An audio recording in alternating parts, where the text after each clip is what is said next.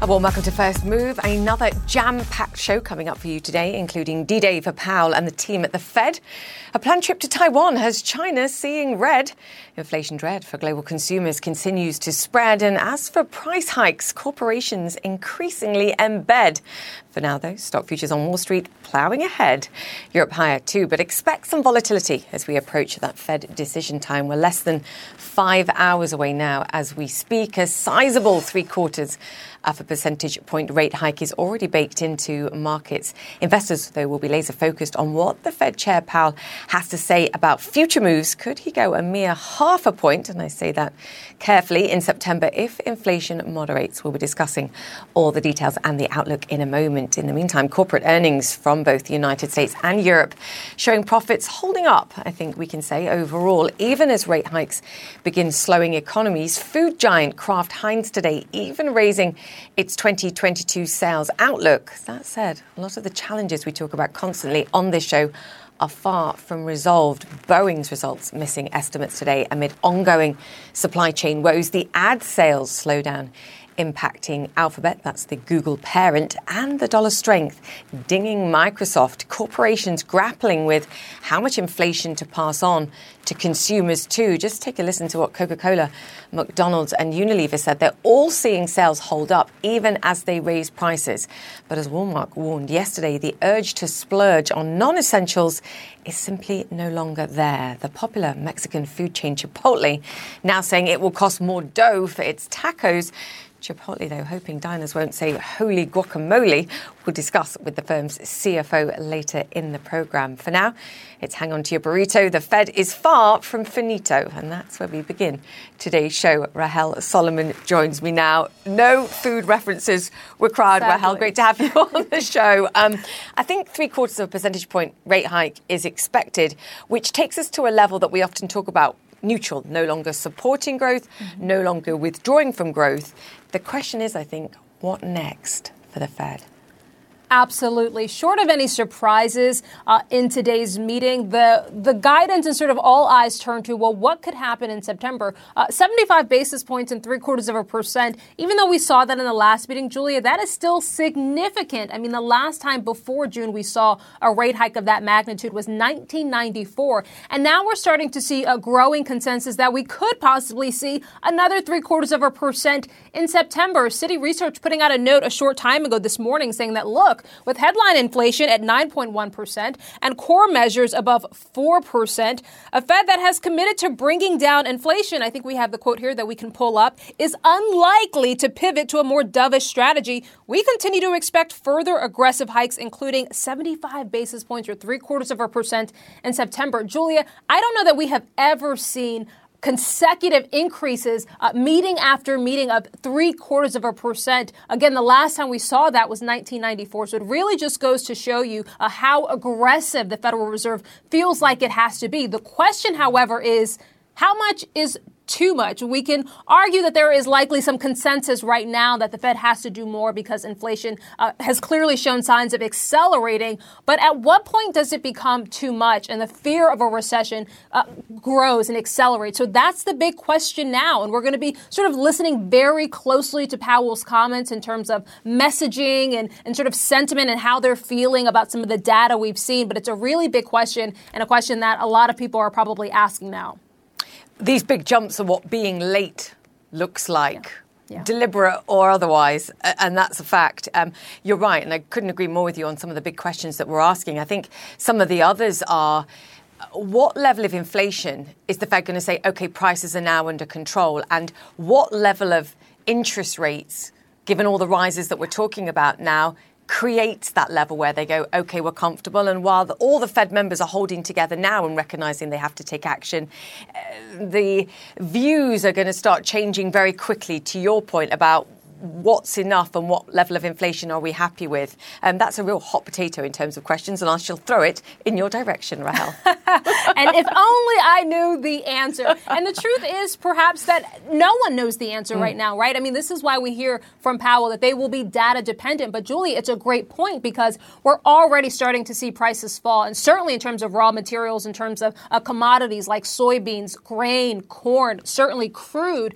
And so, if, if we're already starting to see prices fall, if we're already starting to see uh, inflation appear to peak at least, at what point will enough be enough? And I would argue, just based on Powell's comments before, that they're probably not going to take their foot off the brake until they see a deceleration in monthly inflation, month over month core inflation, until we start to see that come down which we haven't yet, I don't think they're going to feel like this is moving in the right direction. And of course, also, Julia, there is a concern that the Fed may take their foot off the brake too soon. That if, once we just start to get indications of peaking, that it might sort of pull back and then we're sort of in a yo yo. So, uh, so many questions. No one really knows the answer. And that's what's unfortunate right now that we're all sort of taking a wait and see approach. But I should say, between now and the September meeting, we're going to get two jobs reports, which are going to be very important for the Fed. We're going to get some very key inflation reports including one on Friday. So we'll be looking very closely at that month over month core inflation. But the question is, how much will be enough?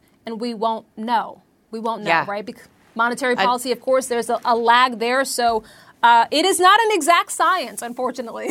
No, it's definitely imperfect. And uh, we're both envious, or not envious, of Jay Powell having to. Um, be the person who has to, to front that campaign and, and try and explain the, uh, quite frankly, inexplicable most of the time. Rahel, Thank you for that. Okay. Natural gas prices have hit their highest level since 2008, just complicating some of the challenges. This after Russian gas giant Gazprom said it would further reduce supply through the Nord Stream 1 pipeline. Claire Sebastian joins us on this. Claire, it's eye watering. Gas prices have jumped, what, a further 30% over the last two days. I think everyone was expecting Russia to play hardball or to continue to play hardball over energy and specifically gas prices. But I don't think anybody expected supply capacity cuts down to what 20% just days after Nord Stream 1 was reopened. Yeah, Julia, I think what you had there was Russia essentially engineering an emotional roller coaster for the gas mm. market. Uh, a relief, a feeling of relief when the Nord Stream 1 came back online at the end of that scheduled maintenance period. And then just three days later, cutting in half the amount of supply, or announcing was going to cut in half the amount of supply coming through that pipeline. This is why we see gas prices soaring so much in the last few days. And the interesting thing, which uh, analysts at Rystad Energy have pointed out, if you look exactly at that chart, you see that it's coming back close to the highs that we saw in the early days of the Russia Ukraine war in March. But back then, the highs were, were, were, sort of on the back of sentiment, fear that there would be a supply crunch. When we, when we saw that Europe wasn't going to immediately move in and sanction energy, that fear receded and the prices came back down. Now, what we have, Julia, is a real supply crunch, real limits on supply into Europe, and couple that with sentiment as well that this could get worse. And this is very serious. And I think really what the European plan to cut demand by 15% lays bare it is the truth that we've known all along, which is that there is no way to fully replace Russian gas deliveries into Europe with gas from other sources. They always had to cut demand. Now they're having to do it even quicker than expected. I think that's an incredibly valid point at the perfectly appropriate moment Claire, we know that there's an affordability crisis for consumers. these prices were beyond the limits of affordability for many industrial users too. And I think to your point about what was a watered down plan from the Europeans to at times voluntarily cut capacity, and of course with caveats on certain countries, the credibility is not there. It's not enough. I mean, look, for the EU, the important thing was to try at least to put on a show of unity, uh, to show that they're resolved to, to continue to support Ukraine, even if it means enduring economic pain themselves remains, but it is watered down. Uh, Hungary has voted against it, they told us. Uh, they said the plan was completely unacceptable. Then we have exemptions, which, according to the think tank here in Europe, Bruegel, uh, affect about six countries. The derogations, as they're called, where countries can then uh, apply for, for, for lower targets when it comes to uh, demand reduction. That could affect, according to Bruegel, another 12 countries. So there you have two thirds uh, of the EU that could either be exempt or have lower targets should we move from the voluntary 15% into mandatory cuts if we get into a gas emergency. But look, it, it really was supposed to be a show of unity. I think the jury's still out on whether they actually achieved that. Yeah, and if you get to those forced capacity cuts, um, we'll take another look at that unity. Claire Sebastian, thank you. Lufthansa cancelling over a thousand flights as its ground staff go on strike. The airline says 130,000 passengers will be impacted by the walkout. Anna Stewart joins me now. Just the latest, I think, in uh, the challenges and battles for, for Lufthansa. what do the unions want, Anna? And talk us through these capacity limitations because when we're talking about 130,000 people, that's a lot of angry customers. Yeah, and we've covered so many mm. strikes from airports and airlines in recent weeks. This one is absolutely huge when you consider 130,000 passengers.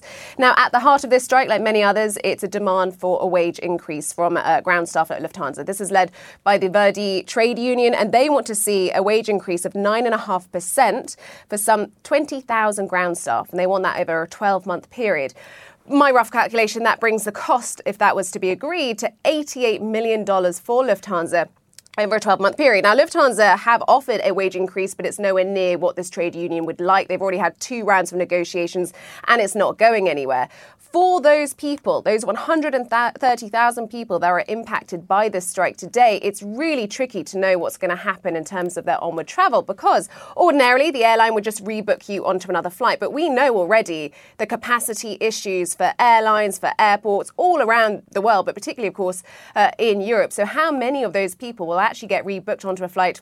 today or tomorrow is anyone's guess, frankly. And speaking to some passengers on social media and also listening to a few uh, from Reuters this morning, I think it's really hard for people to get information.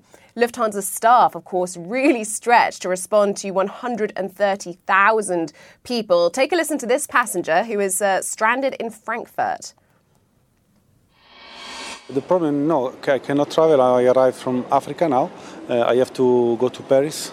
The flight was cancelled and they said tomorrow you will be rebooked. But uh, nobody was here when we arrived in order to say what do we have to do, where do we have to go, where do we have to sleep. And so we are looking for some Lufthansa people that can help us, but when we ask, ah, it, it will be very hard to find someone from Lufthansa today in the airport, so we don't know what to do. And I think the biggest problem for many people is actually a lack of information because it is so hard to speak to 130,000 people, all with obviously quite unique situations. And people want to know will they get compensation? Will they be refunded if they have to book into a hotel, if they need food, drink, transport? Uh, when will the next flight be that they can get on?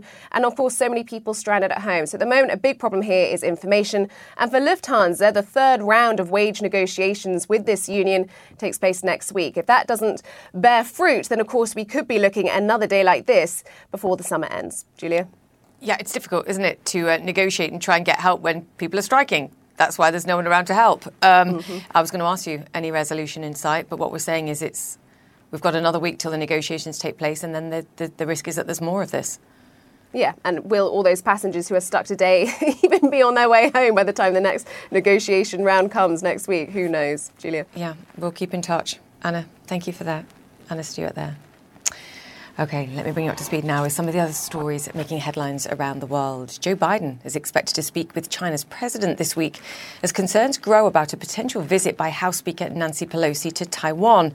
Sources say Pelosi wants to go there in the coming weeks, but administration officials are expressing concerns about how China will respond. Selena Wang has more on why such a visit will be so contentious at this moment. Fire and fury from Beijing in response to House Speaker Nancy Pelosi's potential visit to Taiwan. China threatening to take resolute and powerful measures. A U.S. official told CNN China could impose a no fly zone around Taiwan. A prominent hawkish voice in China said Beijing's reaction would involve a shocking military response, even suggesting that PLA military aircraft will accompany Pelosi's plane to enter the island, making a historic crossing of the island by military aircraft from the mainland. But the Chinese government hasn't announced details about how it could retaliate. Beijing believes that this uncertainty will lead to deterrence and that Washington and Taipei will effectively talk themselves out of this. But I don't think Beijing really wants to risk a military conflict.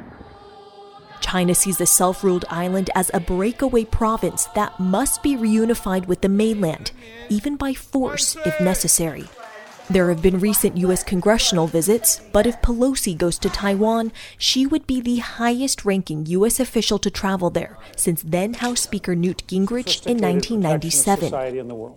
This potential visit comes at an extremely sensitive time. China's military is celebrating its founding anniversary on August 1st, and we're just months away from a key political meeting when Xi Jinping is expected to seek an unprecedented third term. From Beijing's perspective, a potential visit by Pelosi to Taiwan would be a reckless act that provokes Beijing at a time it's supposed to be projecting strength, control, and stability. I think military action on China's part in response to a Pelosi visit is, is very risky for Xi Jinping. Officially, Washington and most governments around the world only acknowledge Beijing as the legal government of China. Yet unofficial ties between Washington and Taipei have been growing closer, and the U.S. continues to sell weapons to the island. All of that infuriates China. In response, last year Beijing flew a record number of warplanes into airspace near Taiwan. For decades, the U.S. has been purposefully vague about whether it would defend the island should the Chinese invade. That's a commitment we made. Biden has said several times that the U.S. would intervene militarily if China were to attack Taiwan. Yes, we have a commitment to do that. Only to have the White House walk back Biden those remarks start a new each time. But as China's military might grows, more are calling for the Biden administration to end this so called strategic ambiguity.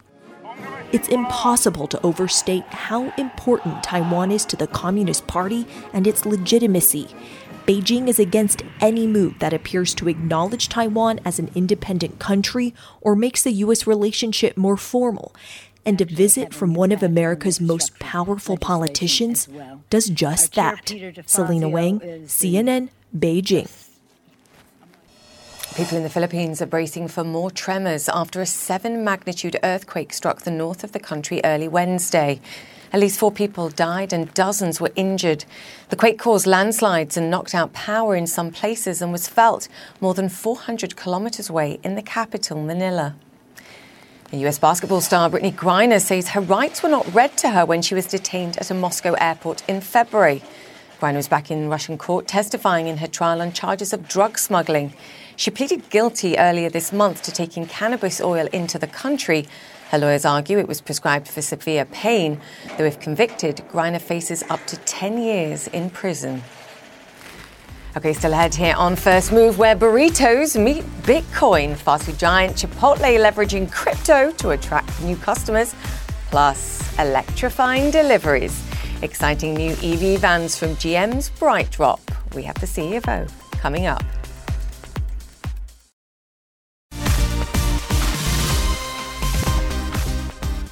Welcome back to First Move. The popular Mexican food chain Chipotle's stock jumping pre market following its second quarter earnings. It was able to raise prices in recent months to offset soaring costs, though says prices will go up again next month. Meanwhile, it's giving away $200,000 in crypto with a promotion called Buy the Dip. Chipotle stores now accepting cryptocurrencies, including currencies like Bitcoin, Ether, and Dogecoin. Joining us now is the CFO of Chipotle Mexican Grill, Jack Hartung. Jack, fantastic to have you on the show. Investors clearly impressed with these earnings at incredibly challenging times, and to some degree, a bit of sales softening offset by your ability to raise prices. These are challenging times. Yeah, they, they certainly are, Julia. And, you know, what I'm really proud of is during these challenging times, I mean, we really focus on the basics, meaning focus on uh, providing a great experience to our customers, uh, focus on culinary. Our customers come in and expect to see real cooking. They expect to do, uh, taste delicious food made from real ingredients. And that's what we focus on more than anything. The inflation environment's really, really tough. Everyone out there, every industry is, is facing this. One of the advantages, advantages we have is we have pricing power. We, we don't love to be in a hurry to use it, but when the inflation keeps coming at us, we will take you know, modest uh, increases just to try to offset some of that inflation. I mean, I saw it uh, compared to where you were back in 2020, sort of on average a 10% price rise, and there's more coming in August. How many more times can you do this? To your point about the ability to, to change prices and, and pass that on? Well, we still do have room, Julia, because we compare ourselves to other restaurants. Remember, other other, right. other restaurants are raising prices as well. Grocery stores are raising prices. So really, the consumer, any way they turn, there's really going to be inflation. It's just the reality of when ingredients go up, the prices are going to go up uh, as well. So we have pricing power. We'd love it if inflation would ease and level off here. We'd love it to not have to take another price increase. But when you compare what we offer in terms of the quality, in terms of the customization, in terms of the experience you get at Chipotle compared to anything comparable, we're still priced quite a bit under what other competitors are, are pricing at right now. So it's the relative pricing power that we have to remember into, and that's vitally important. Is it getting easier, Jack, very quickly? Is there any sense that it's levelling off, or is your assumption here, look, these price pressures could be around at least for, for the next quarter, perhaps a, a couple more? Yeah, we see additional inflation, additional pressure from a few items in the third quarter in terms of dairy, in terms of beef, in terms of packaging.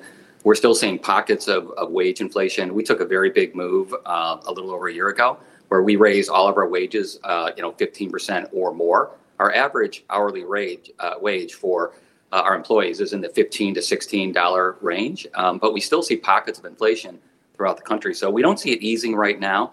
I do think as consumers respond, and we did see a softening like other businesses during the second quarter. I do think as consumers pull back, there will be some rebalancing of the supply and demand out of balance that we're seeing because that's frankly, the biggest cause of the inflation. And, and we're hoping that will level off by, let's say, Q4 or maybe early next year. Yeah, I mean, that's still a long time to go. Um, I want to talk to you about uh, wage pressures.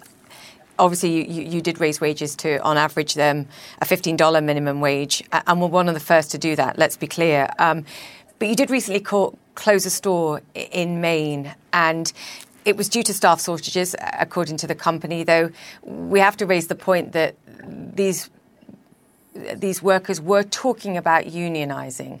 And I know the company said, look, these are, these are two issues that are not, not related in any way. Jack, what, what is the Chipotle's view on, on unionizing? Because sometimes that can be helpful in that it creates a united voice, a negotiating voice, rather than trying to negotiate with lots of people.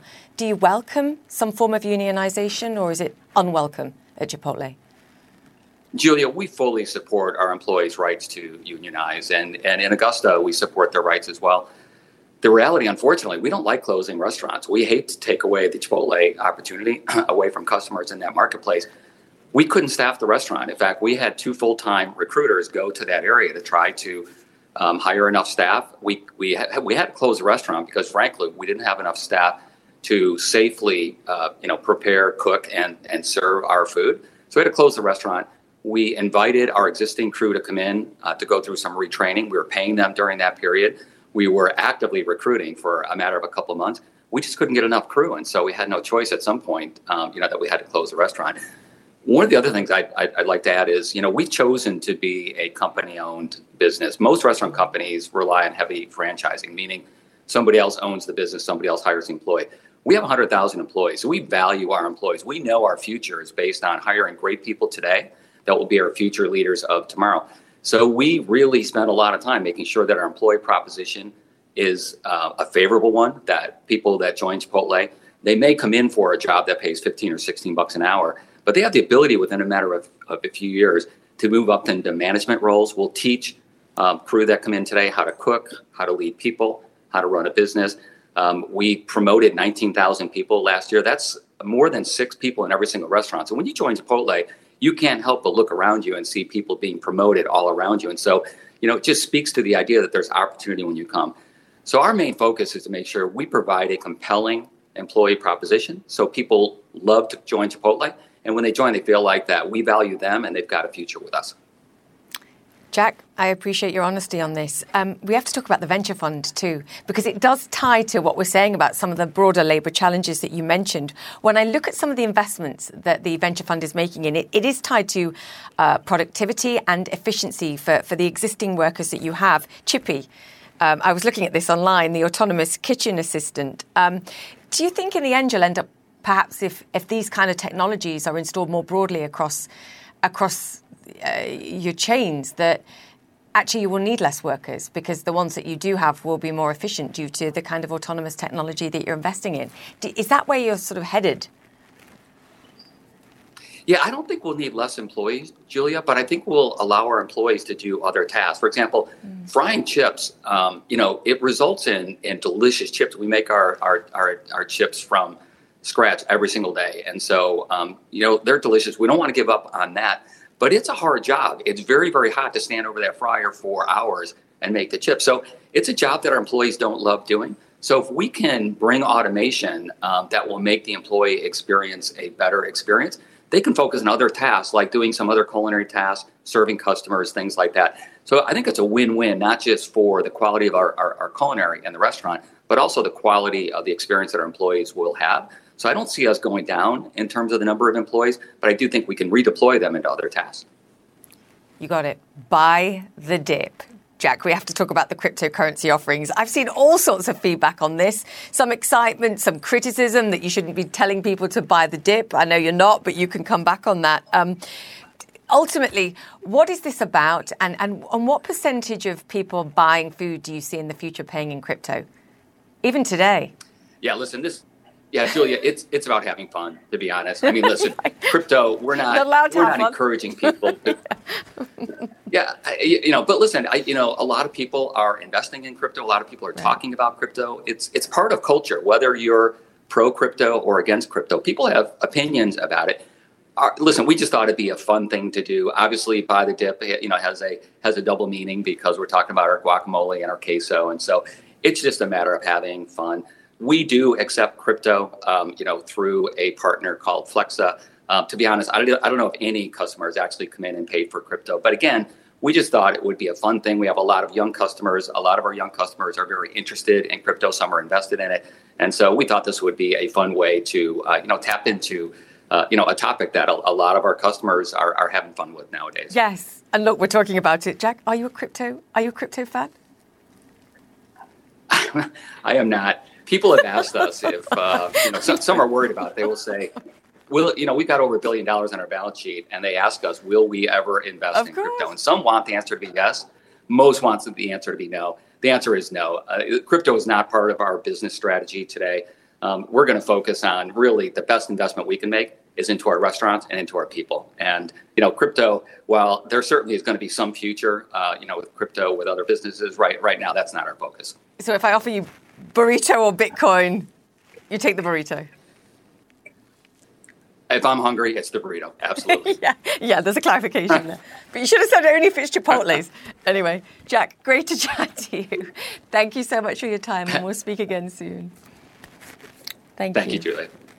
Jack Hartung there, the CFO of Chipotle Mexican Grill. Okay, up next, a bright spark in the race to net zero. We're joined by the CEO of GM's BrightDrop on their work to decarbonise last mile logistics. Welcome back to First Move and a high start to the Wall Street trading day. Stocks bouncing from Tuesday's weakness, sparked by Walmart's warning, if you remember, on the health of the US consumer. Well, a hot few days for investors up ahead with important earnings and economic data on tap. Perhaps some cooling refreshment is needed for the heads of business and finance. The First Move ice cream shop proposes a few scoops of rum raisin for Fed Chair Jay Powell and the Federal Reserve. The US Central Bank raising rates later today. Investors hope Powell will go two scoops in September, though, instead of three. Plus, a cone of rocky road for US economists. A negative print is a very real possibility when we get preliminary looks at the second quarter GDP reading tomorrow. The White House already bracing for a bad number, stressing that two quarters of negative growth do not an official recession make. And finally, cookie dough for the big tech firms as earnings season reaches its peak. Meta earnings on tap later today. Amazon and Apple, of course, are out tomorrow. And shares of the one and only Mr. Softy Microsoft higher in early trade too. Alphabet also rising, as you can see, both firms missing, in fact, on profit and revenues in their latest earnings. But both are assuring investors that their underlying businesses remain strong, with Microsoft even going as far as raising guidance. Now, GM's EV unit BrightDrop is truly racing to electrify last mile logistics. The jewel in the crown is its electric van, the Zevo 600. FedEx already has 150 of them in its fleet. The truck has already set a record, too, the quickest ever development of a vehicle by GM or under the GM umbrella, taking just 20 months 20 from conception to market. The Zevo's range is also record breaking for an electric van. FedEx and Walmart have both placed big orders. And joining us now to discuss, Travis Katz, President and CEO of BrightDrop. Travis, fantastic to have you with us. Not only have you delivered, but I believe you've got a pending deals and orders for up to 25,000 more. Um, tell us where you are and how pivotal this moment is, because I do think the speed to which you've got this truck on the road and delivered is pretty astonishing. Yeah, it's it's great to be here, and thank you for having me, Julia. So, so this is a really exciting moment uh, for us. So, our mission at BrightDrop is really to decarbonize and really reimagine last mile delivery for an all electric future. And uh, the timing couldn't be more critical. On the one hand, you've got you know this explosion in package growth as we all start to shift our buying behavior from shopping in stores to online, and companies are really struggling to keep up with that. But at the same time, you've got climate change, and there's a lot of uh, urgency to really figure out how do we keep up with that growth while reducing carbon emissions. Um, so at BrightDrop, we've been really focused on this, and and and we're really delivering for customers today, and and like you mentioned, we've already got more than 25,000 reservations for these. Uh, we finished our first deliveries uh, of low volume production to FedEx, these first 150 to FedEx uh, in June. Um, that's now the largest uh, installation of electric vehicles, commercial electric vehicles in the country. And we are getting ready to ramp up. We're launching our high volume production uh, at our at our factory in, in uh, Canada. Um, in December of this year. So we're really hitting the ground running and we're we're gearing up for explosive growth. You know, it's fascinating, isn't it? I mean, there's so many questions I can ask you there, but one of the other elements that we're, we're facing is the supply chain challenges, in particular the chip shortages. The beauty, I think, of the business that you have as a spin off from GM is that I guess you're cushioned by their supply chain in that you can draw on them when you require them. But even they, in their latest earnings, said that semiconductor shortage remains a challenge. To what extent, in terms of the ramp up of the production, is reliant on your ability to get component pieces like semiconductors? Is that going to be a limitation? Yeah. So, so. Uh, the way we've set BrightDrop up is a little bit unique, where we set it up as a separate tech startup under the GM umbrella, which allows us to really both move at the speed and with the urgency of a tech startup, but really leverage the strengths that GM brings to bear and strengths around supply chain and manufacturing. So the way that we were able to get these first vehicles on the road so quickly, I think faster than anyone's ever delivered a vehicle from conception, uh, was by leveraging the strengths that GM brings to the table.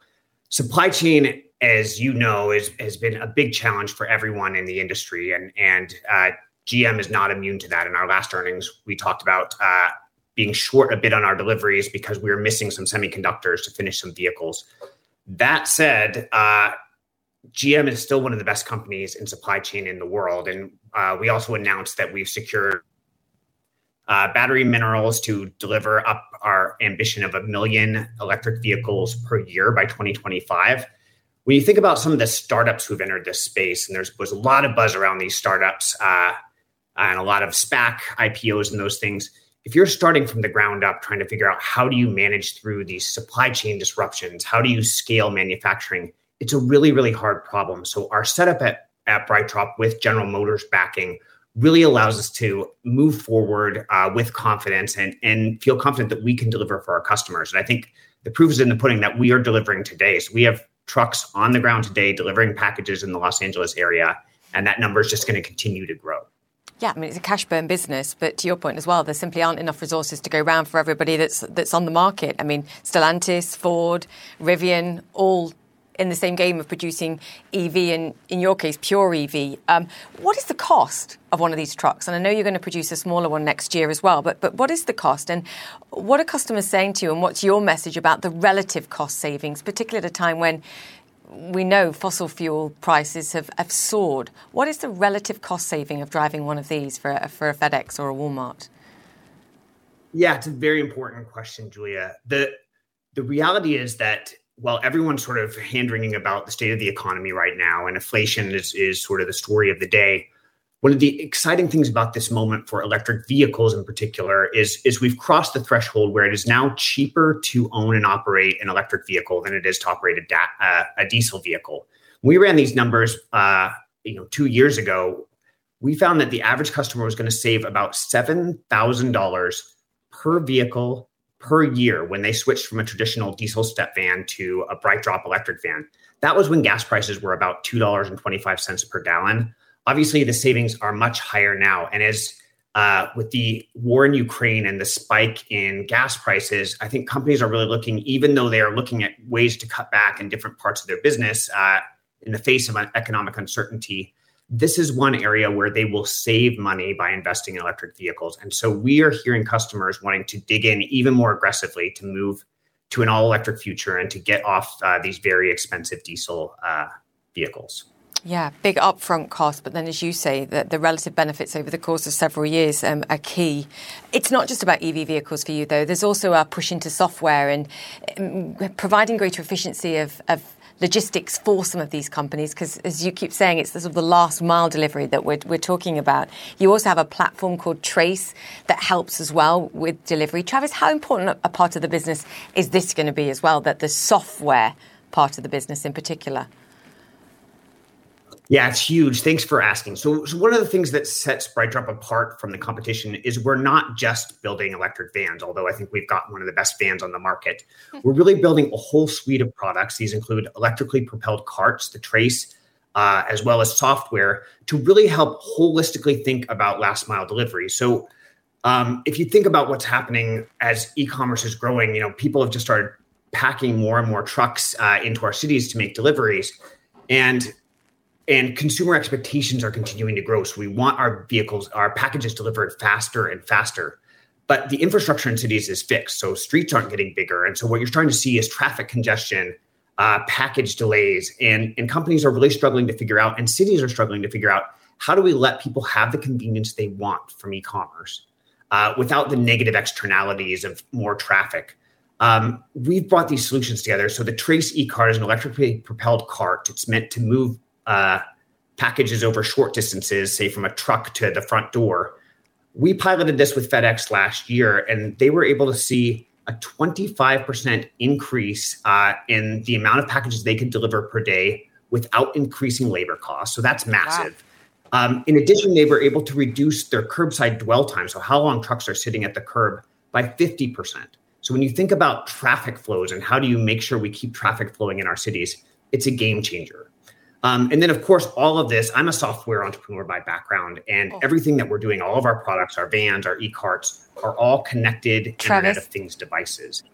Yep. I, am I'm, I'm out of time. I'm going to have to get you back on because I have okay. all sorts of uh, further questions as always. Thank you so much. That's my fault for asking three Thank questions Thank you, one. It's wonderful to be here. Thank you. Likewise, we'll continue the conversation, sir. Thank you. Travis Katz, the president Sounds and CEO good. of BrightDrop. Thank you for that. And that was from uh, last mile to last second of the show and beyond. That's it. Marketplace Europe's up next. We'll see you tomorrow.